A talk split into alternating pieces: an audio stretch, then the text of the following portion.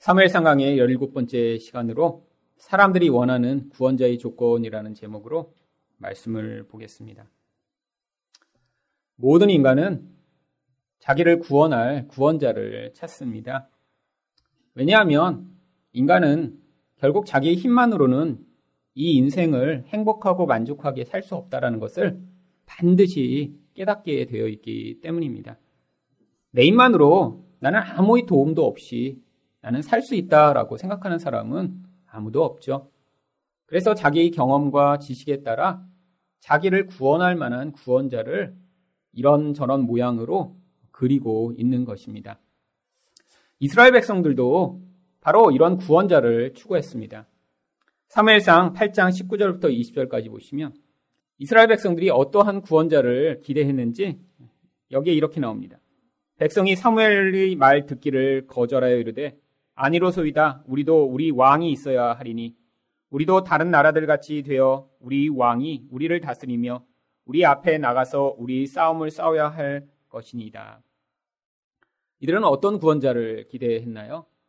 바로 다른 나라들과 같이 우리를 만들어줄 그런 왕을 구원자로 기대한 것입니다. 그들이 이런 구원자가 필요하다라고 느끼게 된 것이 바로 다른 나라들을 보았기 때문이죠. 다른 나라의 어떤 모습을 그들은 보았나요? 바로 강력한 힘을 가지고 전쟁할 때마다 이기는 능력이요. 바로 이 이스라엘 백성들의 모습처럼 우리도 교회를 다니지만 우리 마음 가운데는 아, 하나님이 해결해 주시지 못하는 이런 문제를 해결해 줄 어떠한 힘을 가진 사람, 혹은 그런 기회가 있으면 좋겠다라는 생각을 할 때가 아주 많이 있습니다. 그런데 이렇게 일반적으로 사람들이 기대하는 그 구원자는 어떠한 조건을 가지고 있나요? 첫 번째로 탁월한 외적 능력입니다. 1절 상반절 말씀을 보시면 베냐민 지파에 기스라 이름하는 유력한 사람이 있으니 바로 왕으로 어떤 사람을 하나님이 이제 택하셨는데 그 왕의 조건이 되는 그것이 바로 가족적 배경입니다. 유력하다라고 하는 것은 강력한 힘을 가지고 있다라고 하는 것이죠. 결국 돈도 많고 지역에서는 이름도 알려졌고 소위 유지라고 불리는 그런 종류의 사람이 바로 이 사오로의 아버지였던 것입니다. 1절 하반절 말씀을 보시면 그뿐 아니라 그 조상들 가운데도 이런 사람들에게 알려졌던 사람들이 있었음을 4대를 거슬러 이렇게 이야기합니다. 그는 아비엘의 아들이요 스로르의 손자요 베고라스의 증손이요 아비아의 현손이며 베냐민 사람이더라. 바로 선대를 거슬러 올라가 봐도 이렇게 유대인들한테 이야기하면 어 베고라스의 증손이셨어요? 우리는 알지 못하는 사람이지만 당시 사람들에게는 이렇게 알려진 사람이 집안 배경에 있었던 것이죠. 여러분 고대에는 한 개인이 가지고 있는 능력보다 그 사람이 배경과 출신이 어떠하냐가 훨씬 더 중요했습니다. 개인이 아무리 탁월해도 만일에 노비라면 그 사람의 인생은 그냥 노비로 끝나버리는 거예요. 그런데 개인이 좀 힘이 없고 능력이 부족하더라도 가족적 배경이 탄탄하다면 바로 그 사람은 굉장히 훌륭한 사람으로 인정받을 수 있는 조건이 있는 것이죠. 바로 사울은 이렇게 가족적으로 사람들에게 영향을 미칠 만한 아주 강한 능력을 배경으로 가지고 있었던 사람입니다. 그런데 바로 그 기스의 아들을 이렇게 이 2절 상반절에 이야기합니다. 기스에게 아들이 있으니 그의 이름은 사울이요. 그런데 이 사울이라고 하는 이름의 뜻이 바로 사람들이 요구했던 자라고 하는 뜻을 가지고 있습니다. 사람들이 원하는 것을 하나님이 그들에게 지금 주시려고 사울이라는 존재를 택하셨다라고 하는 거예요. 그런데 이 사울은 가족적 배경만 탁월했던 것이 아니라 개인적으로도 아주 훌륭했던 사람입니다. 2절 중반절을 보시면 준수한 소년이라 이스라엘 자손 중에 그보다 더 준수한 자가 없고 이 준수하다라고 하는 표현은 원래 히브리어에 자주 사용되는 토브라고 하는 히브리어를 번역한 것입니다. 토브는 좋다라고 하는 단어예요. 그래서 이 절을 히브리 원어대로 번역을 하면 이 사울은 아주 좋은 사람이었는데 이스라엘 전체 소년 중 가운데 최고로 좋은 그런 소년이었다라고 하는 것이죠. 여러분, 어떤 사람이 이런 최고로 좋다라는 그런 평가를 받을 만한 사람일까요? 사실, 여러분 이렇게 한국에도 사람들이 많은데 어떤 사람을 보면, 야, 이 한국에서 저 사람은 최고야! 이럴 만한 능력을 가진 사람. 사실 각 분야마다 아주 소수의 사람들이 있겠죠. 사울은 개인적으로도 그런 탁월함을 가지고 있었습니다. 그런데 이 탁월함 가운데 특별히 성경은 그의 키에 대해서 언급합니다. 2절 하반절입니다. 키는 모든 백성보다 어깨 위만큼 더 컸더라. 여러분, 어깨 위가 더 큰다는 게 어느 정도 큰 것이죠? 사실은 이 머리 길이만큼 더 큰 거죠. 하니까 남보다 2, 30cm, 2, 30cm는 더 키가 큰. 요즘 우리 평균 키가 뭐 제 키를 기준으로 해서 이제 한 170 정도 되시니까 그러면 거의 2m에 달하는 아니 그 정도. 그래서 지나다니면 와, 오, 너무 크네? 이렇게 느끼는.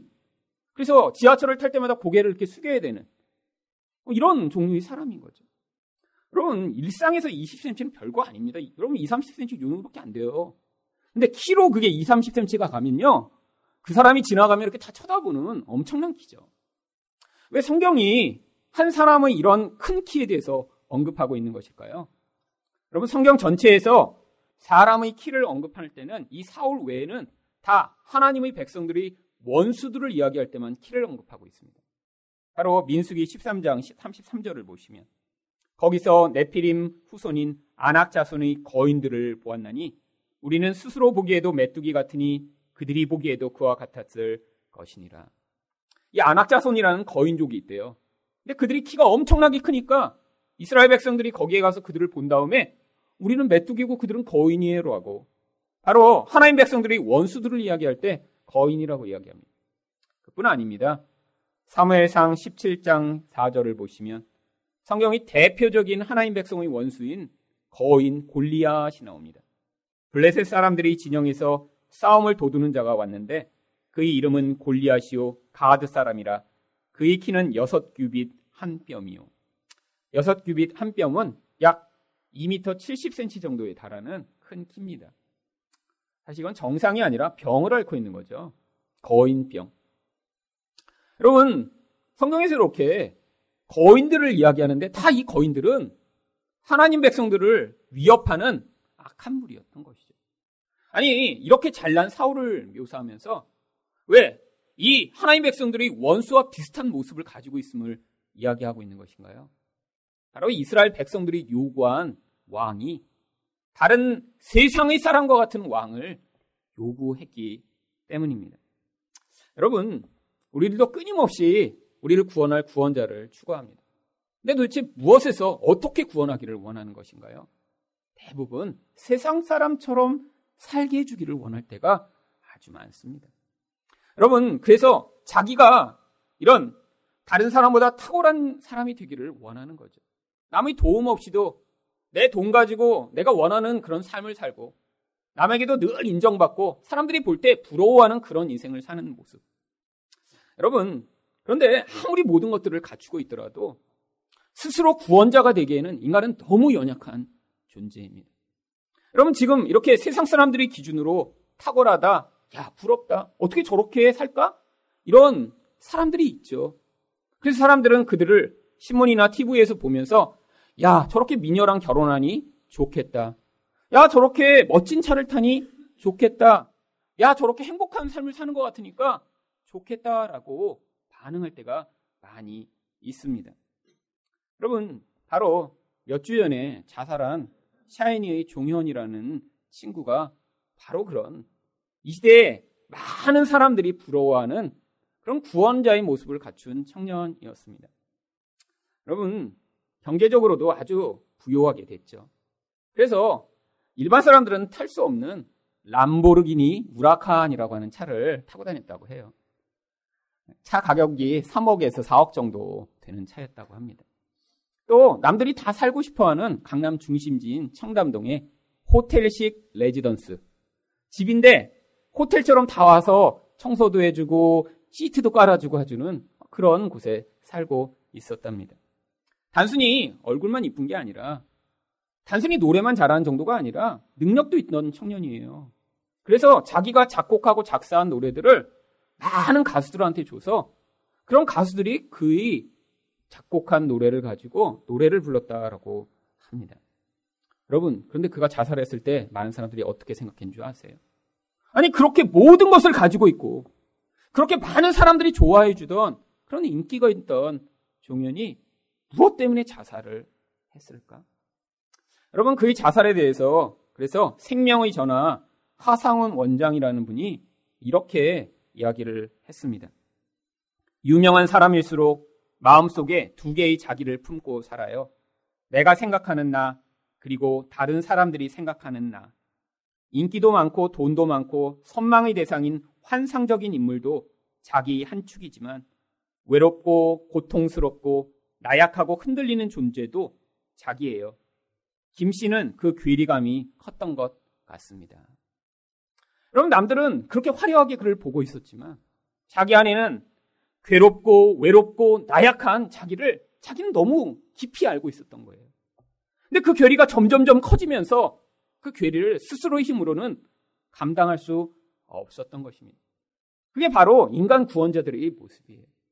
아무리 멋지게 보이는 사람, 아무리 능력을 많이 가진 사람도 바로 그 인간이라는 절대적 한계에 갇혀 있기 때문에 다른 사람을 구원하거나 끝까지 온전한 모습으로 살 수 없는 것입니다. 여러분, 근데 살다가 사람들은 다 아, 내가 구원자가 되기는 부족하구나라는 사실을 정상적인 사람이면 다 깨닫습니다. 나이가 많이 들었는데도 나는 완벽해. 나는 부족함이 없어. 이렇게 생각하는 사람은 정신적으로 문제가 있는 거죠. 그럼 뭐든지 해보게 되면 다 잘할 것 같아요. 여러분 축구 보실 때도 그렇잖아요. 아, 깜깜깜깜 어떻게 그거를 못 넣어? 그거를 바보. 여러분 그분을 그 운동장 갖다 세워놓으면 어떻게 될까요? 여러분 그게 우리 실체예요. 진짜 해보기 전에는 다 잘할 것 같아요. 남 평가는 다 잘합니다. 근데 실제는 못해요. 근데 나이가 들면 이제 깨닫는 거예요. 아, 안 되는구나. 그렇게 보이는 게 그렇게 쉽지 않구나. 여러분, 그러고 나면 사람들이 그 다음에 하는 일이 뭐냐면, 아, 나는 안 되니까. 내 주변에 있는 어떤 사람을, 내 자녀를, 내 남편이나 내 아내를 이런 구원자로 만들면 되겠구나. 아니, 이미 구원자인 것처럼 보이는 사람을 만나 그 사람과 결혼을 하든지 아주 친밀한 관계를 맺으면 그 구원자로부터 내가 혜택을 얻겠구나라는 생각을 하게 되는 것입니다. 여러분, 그래서 다 여기에 지금 결혼하지 않은 모든 사람들은 지금 다 구원자를 찾고 있습니다. 만약에 여러분이 구원자를 찾지 않으신다면 사실 결혼이 쉽지 않아요. 어떤 구원자요? 하나님 믿어도 여전히 외로워요. 아니, 하나님 믿어도 나에게 따뜻하게 말해주시지 않는 것 같아요. 그래서 옆에서 나에게 그 따뜻한 말을 해주고 나의 어떤 부분을 채워줄 구원자를 기대해 사실 결혼을 한 것이죠. 여러분, 자녀를 낳는 모든 부모도 그 자녀를 자기 구원자로 기대합니다. 나보다는 나은 삶을 살기를 기대하고. 무엇인가 그래서 그 자녀가 나중에 훌륭하고 멋진 모습을 가져서 내 인생의 어떤 부족과 내 인생의 불만족을 채워줄 것을 끊임없이 기대하죠.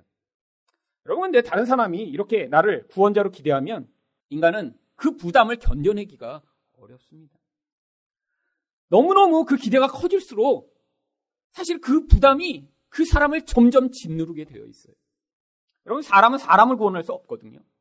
사람은 다른 사람의 기대를 완벽하게 만족시켜 줄 수 없습니다. 근데 대부분의 사람들은 중간에 실패하고 문제를 일으키며 다른 사람으로부터 어, 나를 구원자로 보지 마라고 계속 사인을 보내는 거예요. 여러분, 그런데 아니 어떤 사람이 내가 기대하는 모습을 계속 보여요. 바로 이 종현과 같은 청년입니다.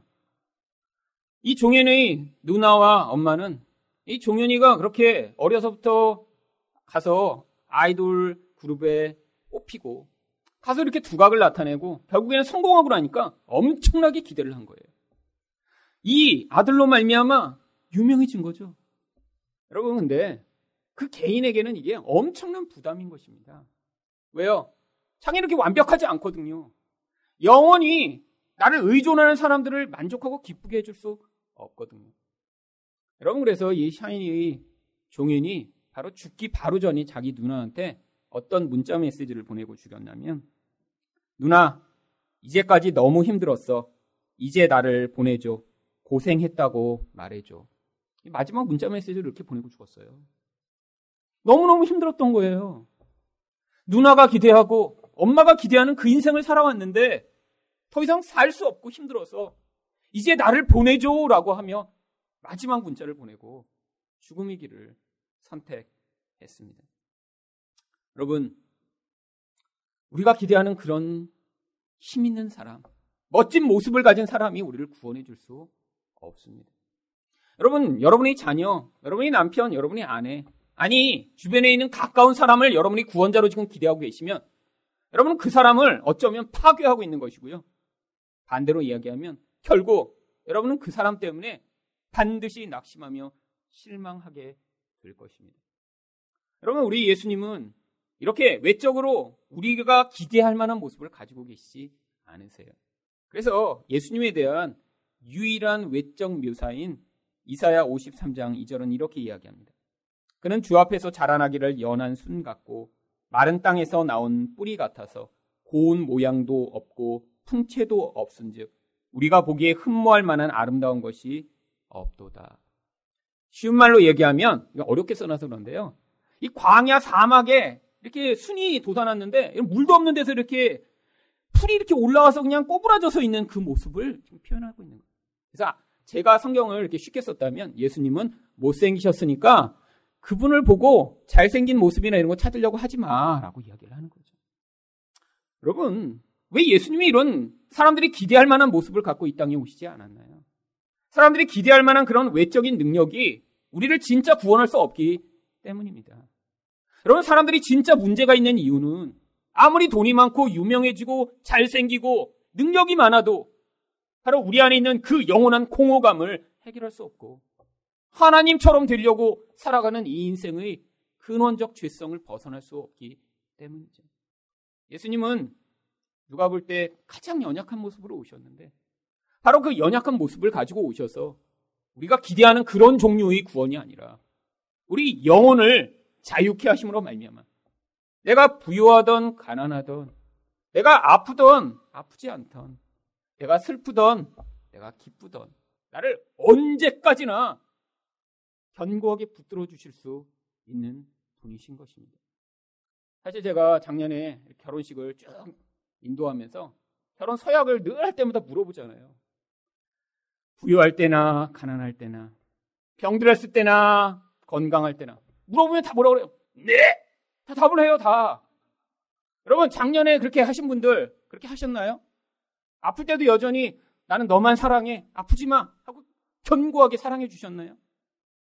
아니시잖아요. 1년 가기 전에 서약한 게 다 소용이 없어요.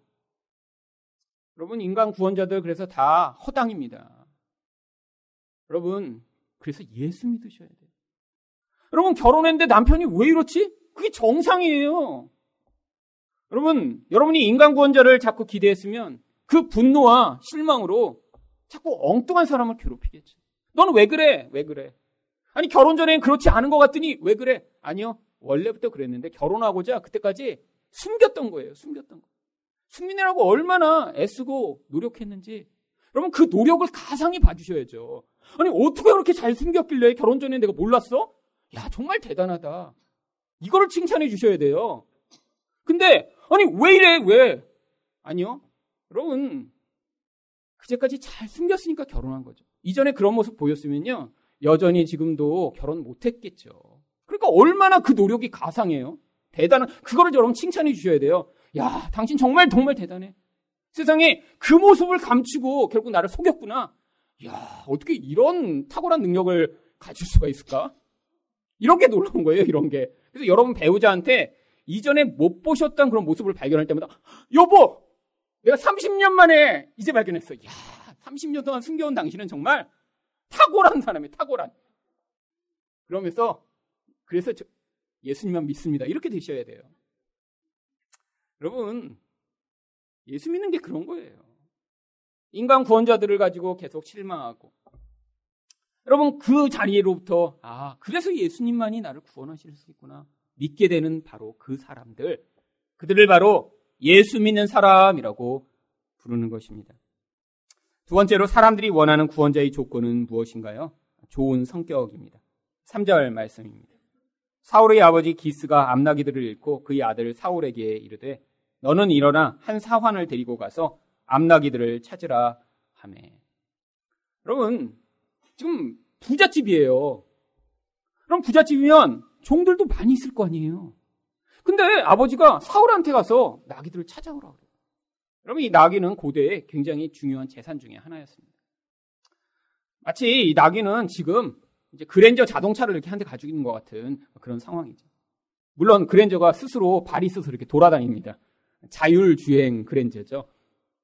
어느 날 보니까 집에 있던 암나귀들이 여러 마리가 사라져 버린 거예요. 아버지한테 지금 큰일 난 것입니다. 근데 이 사울한테 그 일을 맡깁니다. 그럼 왜 사울한테 맡겼을까요? 그럼 사울한테 평소에 이렇게 심부름 시켰어요. 야, 건넌바을에 가서 김 씨한테 뭐 좀 갖다 주고 와라. 싫어요. 왜 제가 해요? 아, 여기 종들 많잖아요. 이런 힘든 일만 나를 시켜. 그러면 그 다음에 이렇게 아버지가 야, 이 나귀들 잊어먹었네. 네가 좀 찾아와라. 이런 거 안 시키죠. 그럼 집에서도 저도 아이들을 보면서 시킬 수 있는 것만 얘기합니다. 제가 시켰는데 싫어! 그러면 서로 싸워야 되잖아요. 그래서 그런 건 제가 그냥 해요. 그냥 싸우느니 그냥 내가 하고 말지. 근데 들어줄 것 같은 아이는 제가 시킵니다. 이거 좀 해. 그러면 같이 하죠. 여러분 보세요. 이렇게 부탁을 했더니 사울이 어떻게 반응하나요? 4절입니다. 그가 에브라임 산지와 살리사 땅으로 두루 다녀 보았으나 찾지 못하고 사할림 땅으로 두루 다녀 보았으나 그곳에는 없었고 베냐민 사람의 땅으로 두루 다녀 보았으나 찾지 못하니라. 여러분 이걸 하루만 찾은 것이 아닙니다. 성경 뒷부분에 보면 3일간이나 이렇게 찾아다녀요. 산 위에도 가봤어요. 어 여기도 없네? 여기도 가보고 저기도 가보고 다 지금 샅샅이 돌아다니는 거예요. 여러분 게으른 사람이 이렇게 했을까요? 성격 나쁜 아들이면 야 이거 뭐 간다고 못 찾을 것 같아 이거. 그냥. 아, 버지 낙이 많은데 이거 그냥 그 중에 몇 마리 잊어먹었다. 이렇게 돌아다니라고 그래. 그냥 우리 저기 가서 그냥 며칠 쉬다 오자. 이러고 왔을 텐데 지금 사울은 열심히 찾아다닙니다. 열심히. 여러분 착한 아들이죠. 여러분 얼마나 성격이 좋아요? 여러분 생각해 보세요. 집에 이런 아들 딸 있으세요? 없으시잖아요 다. 솔직히요 이렇게 3일 밤낮을 가서 열심히 충성하고 찾는 아들. 야, 정말 저는 이런 자녀 다 이렇게 하나님이 주실 줄 알았어요. 결혼을 하고 애 낳으면. 근데 이게 쉽지 않습니다. 여러분 근데 정말 이게 착한 게 좋은 건가요? 여러분 이런 착한 사울의 모습이 사실은 왕 될 만하지 않을까요? 왕이 되면 사람들이 뭘 기대하는 거예요? 왕인데 아주 성격이 나빠요. 그래서 어, 머리가 길어? 목을 잘라라. 이렇게 나쁜 성격을 가지고 있으면 안 되잖아요. 지 기분이 나쁘다고 사람 죽이고 때리고. 근데 왕이라면 성격이 좋아야 돼요. 그래서 아, 우리 사울 왕이시여. 아, 그래. 너 목소리가 좋구나. 여봐라, 상을 내려라. 아, 이런 왕이 정말 좋은 왕이죠. 그래서 원하는 대로 다 들어줘요. 이거 이거 해결해 주세요. 어 그래? 그래. 내가 해결해 줄게. 여러분, 이게 바로 구원자의 조건 가운데 굉장히 중요한 조건입니다. 여러분, 사람들이 자녀들에게 이렇게 헌신을 합니다. 자기가 먹을 거 안 먹고, 입을 거 안 먹고 자녀들에게 많이 투자하죠. 여러분, 그런데 어떤 마음이 그 안에 있죠? 내가 이렇게 열심히 투자하고 헌신하면 이 아이가 나중에 내가 힘들 때 나를 도와주지 않을까? 그럼 그런 기대가 분명히 있죠. 근데 성격 나쁜 아들이에요. 평소에도 그냥 엄마라 그러면 엄마 그냥 그리고 막 고기 있으면 엄마 것까지 다 맨날 뺏어 먹고 그냥 나쁜 성격을 가지고 있어요.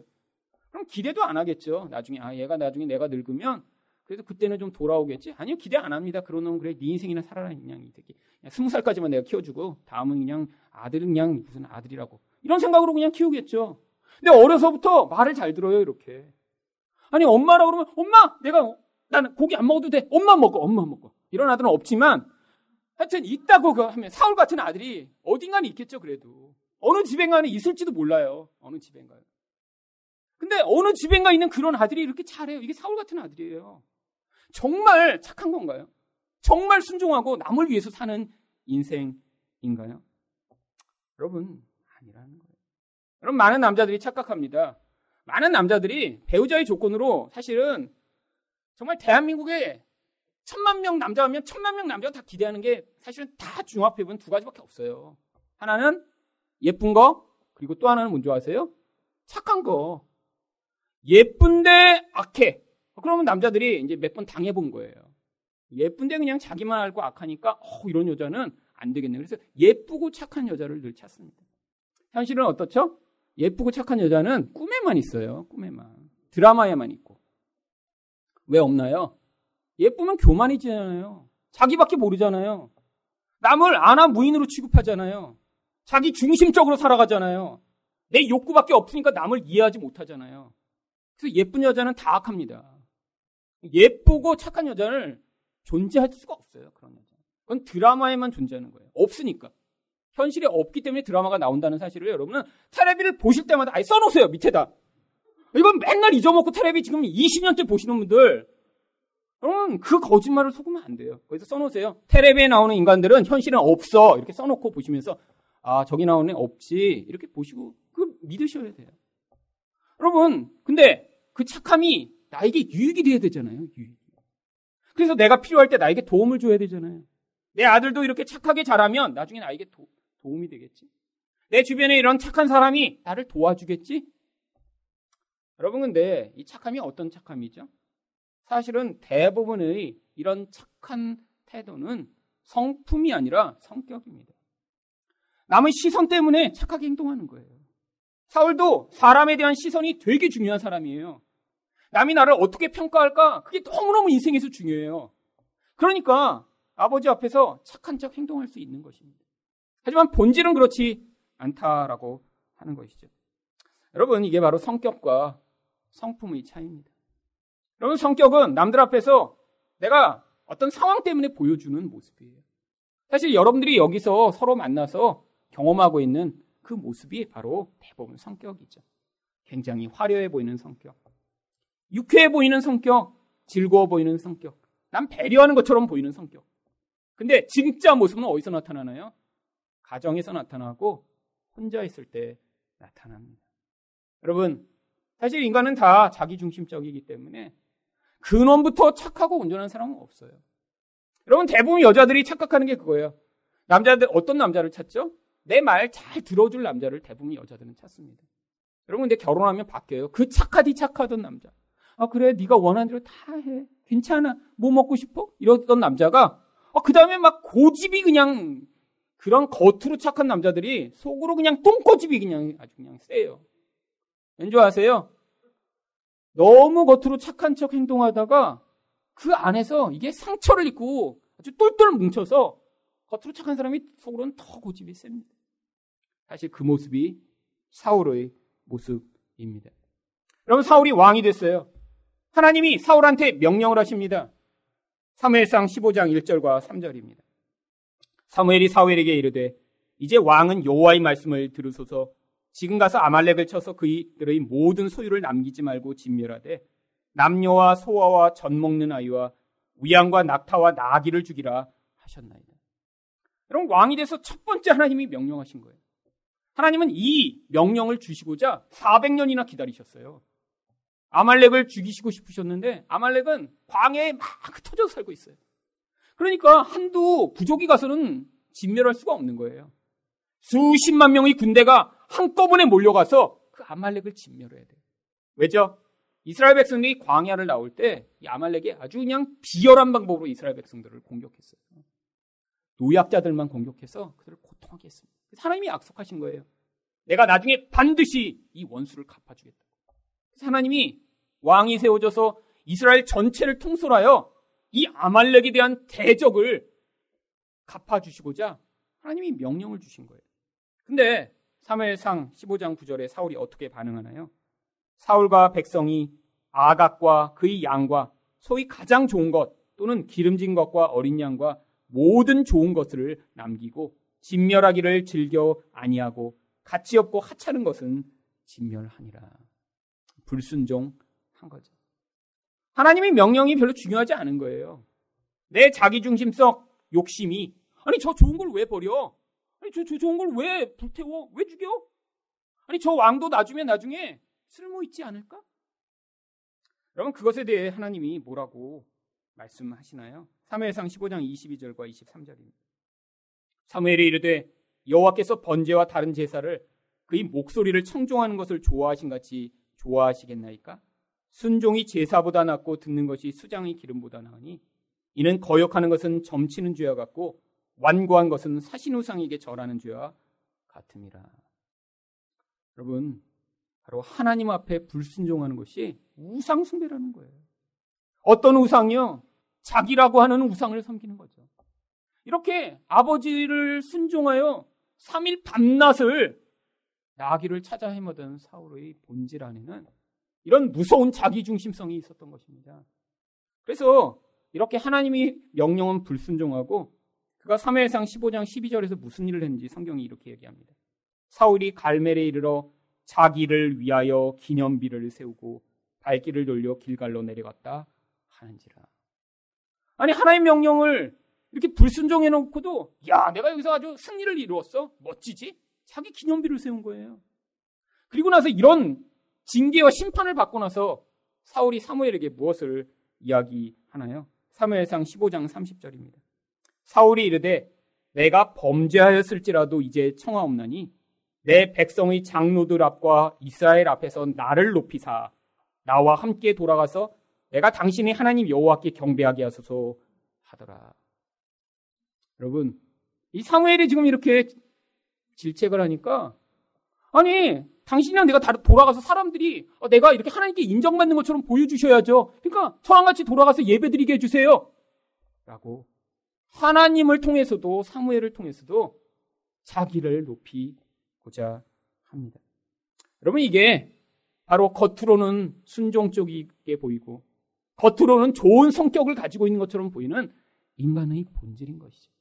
여러분 이 사울의 모습을 어떠한 사람 나쁜 놈의 모습이라고 생각하지 마세요. 이 사울은 바로 우리 안에 잠재되어 있는 옛사람의 모습을 왕되고자 하는 이 모습을 어떤 한 인물을 통해 우리에게 지금 보여주고 있는 거예요.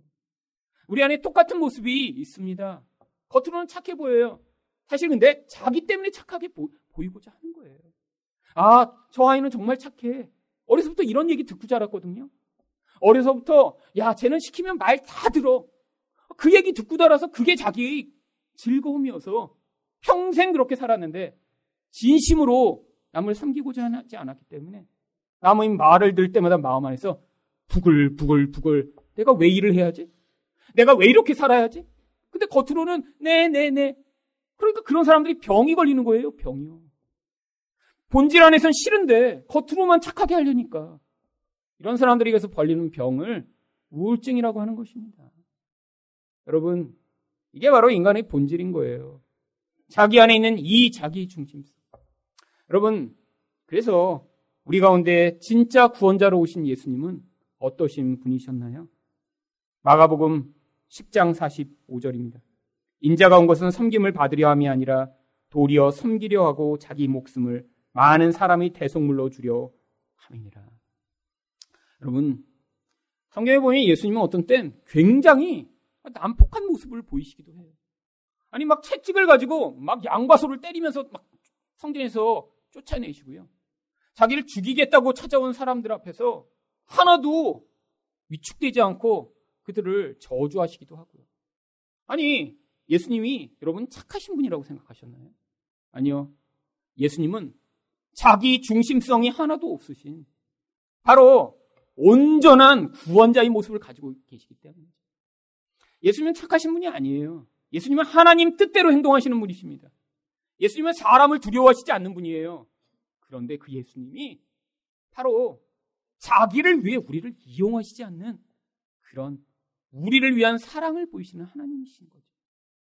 여러분 세상에 그런 사람은 없습니다. 여러분 아무리 멋지게 보이고 착하게 보이는 사람도 여러분을 의존하시면 반드시 실망하게 되어 있어요. 여러분 그래서 예수님을 믿으셔야 돼요. 예수님은 절대로 여러분을 이용하시지 않습니다. 예수님은 하나님의 뜻에 따라 우리를 정말 그 구원의 길로 이끄시는 분이세요. 그래서 그 예수님을 우리가 온전히 믿고 따를 수 있는 것입니다. 마지막으로 사람들이 원하는 구원자의 조건은 무엇인가요? 호혜성입니다. 호혜성이라는 게 도대체 뭐죠? 그럼 이게 사회의 기본 원리입니다. 내가 너한테 잘해주면 무엇을 기대하나요? 그 사람도 나한테 잘해줄 것을 기대하며 서로의 유익을 구하는 사회적 원칙이죠. 이 호혜성이 깨지면 이 사회는 다 붕괴돼 버릴 수밖에 없습니다. 내가 잘해줬어요. 잘해줬는데 어느 날 와서 나한테 칼을 찔러. 그럼 그 배신감이 어떨까요? 그래서 사람을 전혀 믿을 수 없다면 어떻게 될까요? 아니, 내가 잘해줘도 저 사람이 앞으로 나에게 어떻게 할지 모르는 그 불안감 가운데 관계를 맺어야 된다면 이 사회는 다 붕괴될 것입니다. 근데 서로 기대하는 게 있을 때, 아, 내가 이렇게 잘해주면 저 사람도 잘해주겠지? 이런 기대감 가운데 사실은 우리가 지금 관계를 맺고 있는 것이죠.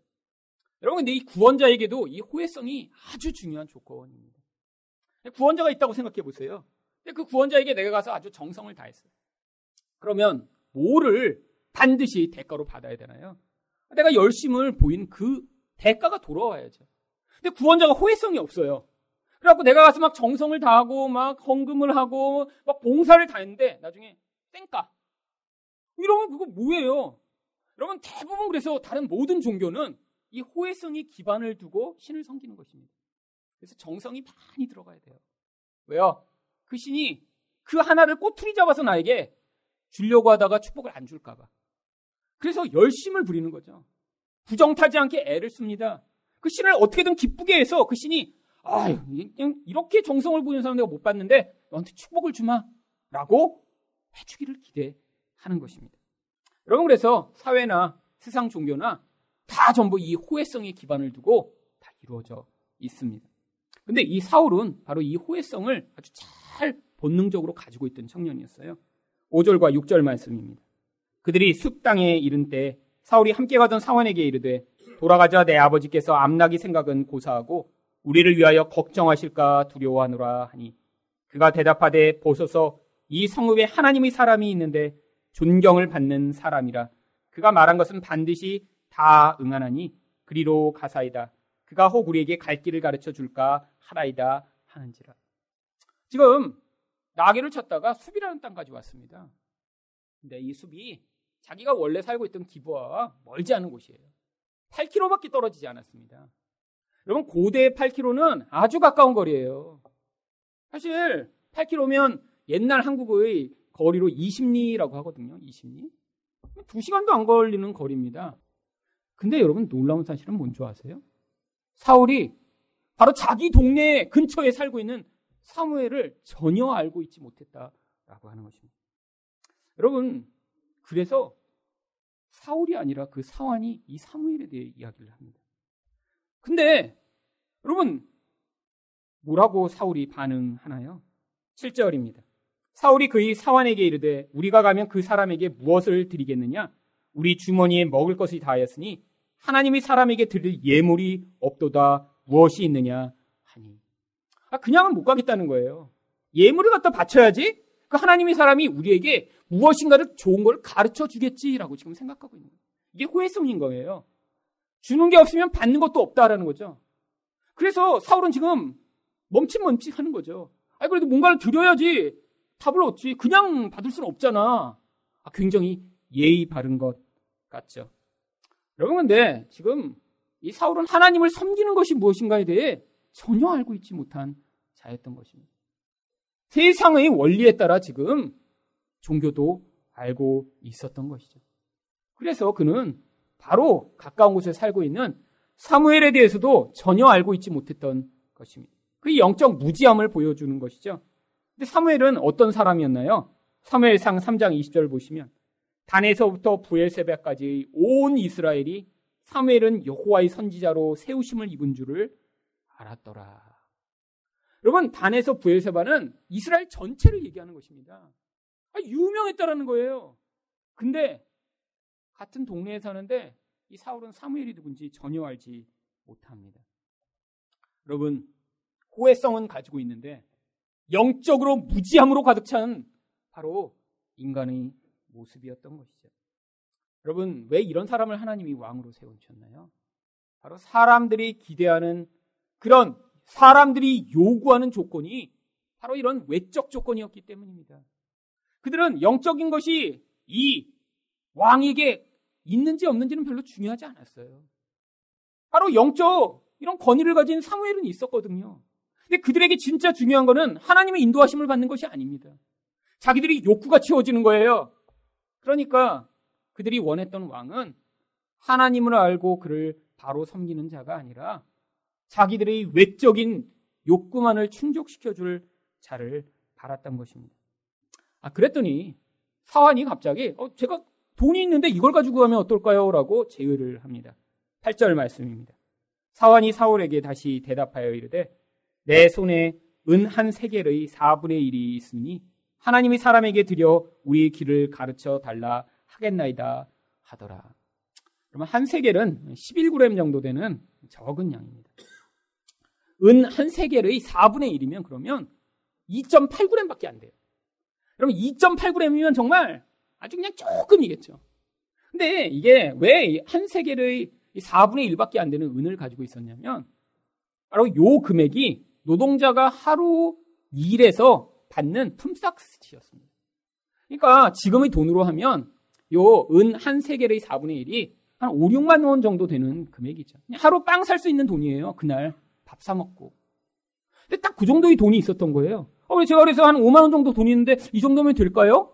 그랬더니 사울이 뭐라고 얘기합니까? 10절입니다. 사울이 그의 사환에게 이르되 내 말이 옳다 가자 하고 그들이 하나님의 사람이 있는 성읍으로 가니라. 여러분 사울은 지금 어떻게 생각하고 있는 거예요? 5만 원 정도면 괜찮아. 5만 원 정도면. 그래 그 정도면 충분하지. 뭐 가자. 여러분 지금 뭐를 답을 얻어내려고 하죠? 수백만 원짜리 지금 아니 수천만 원짜리 지금 암나기들이 여러 마리 잊어먹었어요. 근데 그 귀한 거를 찾는데 5만 원 정도의 돈이면 아, 그 정도면 하나님 사람한테 그냥 주고 그 정보하라는 정도로는 충분해라고 지금 반응하고 있는 것입니다. 여러분 어떤 호혜성을 가지고 있는 거죠? 나는 조금 내고 좋은 것을 얻어내고자 하는 호혜성이죠. 여러분 이게 바로 세상 사람들이 가지고 있는 아니 우리들도 똑같이 하나님을 향해 자주 반응하는 모습입니다. 여러분 많은 사람들이 하나님을 섬긴다고 해요. 근데 정말 전심으로 섬기나요? 아니에요. 나에게 손해가 나지 않을 정도로 하나님께 반응합니다. 근데 하나님께 우리가 어떤 것을 기도하죠? 사실 우리 힘으로는 감당할 수 없는 것들을 하나님께 늘 간구해요. 여러분 정말 여러분이 낸 것만큼 그거에 합당한 여러분이 헌신과 동가의 하나님의 응답만을 기대하고 계신가요? 10만 원 헌금하셨으면 하나님이 10만 원 어치만 나에게 응답하셨으면 좋겠다. 이런 마음으로 기도하세요? 아니잖아요. 우리는 늘 하나님께 내는 것은 적고 하나님께 아주 좋은 것을 받고자 합니다. 여러분 기도한다는 건 대부분 어떤 거죠? 사실은 돈으로도 해결이 잘 안 되는 문제예요. 사실은 우리 힘으로는 해결할 수 없는 상황인 거예요. 관계의 문제, 우리 자식의 문제, 사실 나에게 닥친 여러 가지 어려운 일들. 여러분 돈이 있다고 해결을 될까요? 아니에요. 그래서 우리가 기도하는 거예요. 근데 우리 마음 가운데 어떤 마음이 있는 줄 아세요? 아니 그래도 내가 이렇게 헌신했으니까 하나님이 응답해 주시겠지. 아니면 아니 내가 이렇게 하나님께 헌신하지 못했는데 하나님이 적절하게 나에게 이런 기도 응답에 반응하실까라는 두려운 마음을 가지고 하나님께 나갈 때가 많죠. 여러분 이게 바로 사울과 같은 마음입니다. 어떤 때는 하나님을 마치 거래의 대상인 것처럼 바라보며 어떤 때는 또 내가 이 사울처럼 그 정도라도 하지 않으면 하나님 앞에 설 수 없다라고 생각하고 하나님을 멀리하는 모습이에요. 여러분 근데 하나님은 어떻게 반응하시나요? 하나님은 호혜성과 전혀 관계없이 반응하십니다. 하나님은 늘 은혜의 원리에 따라서만 반응하세요. 에베소 2장 5절 말씀을 보시면 허물로 죽은 우리를 그리스도와 함께 살리셨고 너희는 은혜로 구원을 받은 것이라. 여러분, 하나님은 자기 아들을 우리에게 주셨습니다. 죄인인 자들을 향해 아들을 주셨고, 그리고 우리 인생을 향해 우리가 하나님께 반응하는 정도에 따라 우리 인생이 개입해 오시고 우리에게 은혜를 베푸시는 것이 아니라 우리 모습에 관계없이 우리가 하나님을 외면할 때도 아니 하나님을 향해 손가락질하고 비난할 때도 아니 하나님을 멀리 떠났을 때도 여전히 같고 동일한 사랑으로 우리 인생에 반응이 오셔서 우리가 하나님이 무서워서가 아니라 하나님이 우리를 향해 이렇게 희생하시고 은혜를 베푸시고 동일하게 반응하시는 하나님이심을 믿고 하나님께 돌이키시기를 바라는 분이시죠. 여러분 다른 어떤 구원자를 바라도 여러분 모든 구원자들은 사실 여러분에게 대가를 요구할 것입니다. 여러분이 자녀를 여러분이 구원자로 기대했으면 그 자녀가 반드시 여러분에게 대가를 요구할 거예요. 여러분 어떤 힘 있는 자를 여러분이 구원자로 기대해요? 여러분 반드시 대가를 요구합니다. 여러분들 우리 하나님만 그렇지 않아요. 여러분 예수님만 우리가 늘 온전하게 반응하지 못해도 울량한 무한한 긍휼과 은혜로 반응하심으로 말미암아 우리를 진짜 죄에서 구원하실 수 있는 유일한 구원자가 되십니다. 여러분 다른 모든 구원자들 다 올해는 버리시고 바로 이 예수 그리스도 유일한 구원자가 되시는 그분만을 의존하시는 한 해가 되시기를 예수 그리스도 이름으로 축원드립니다.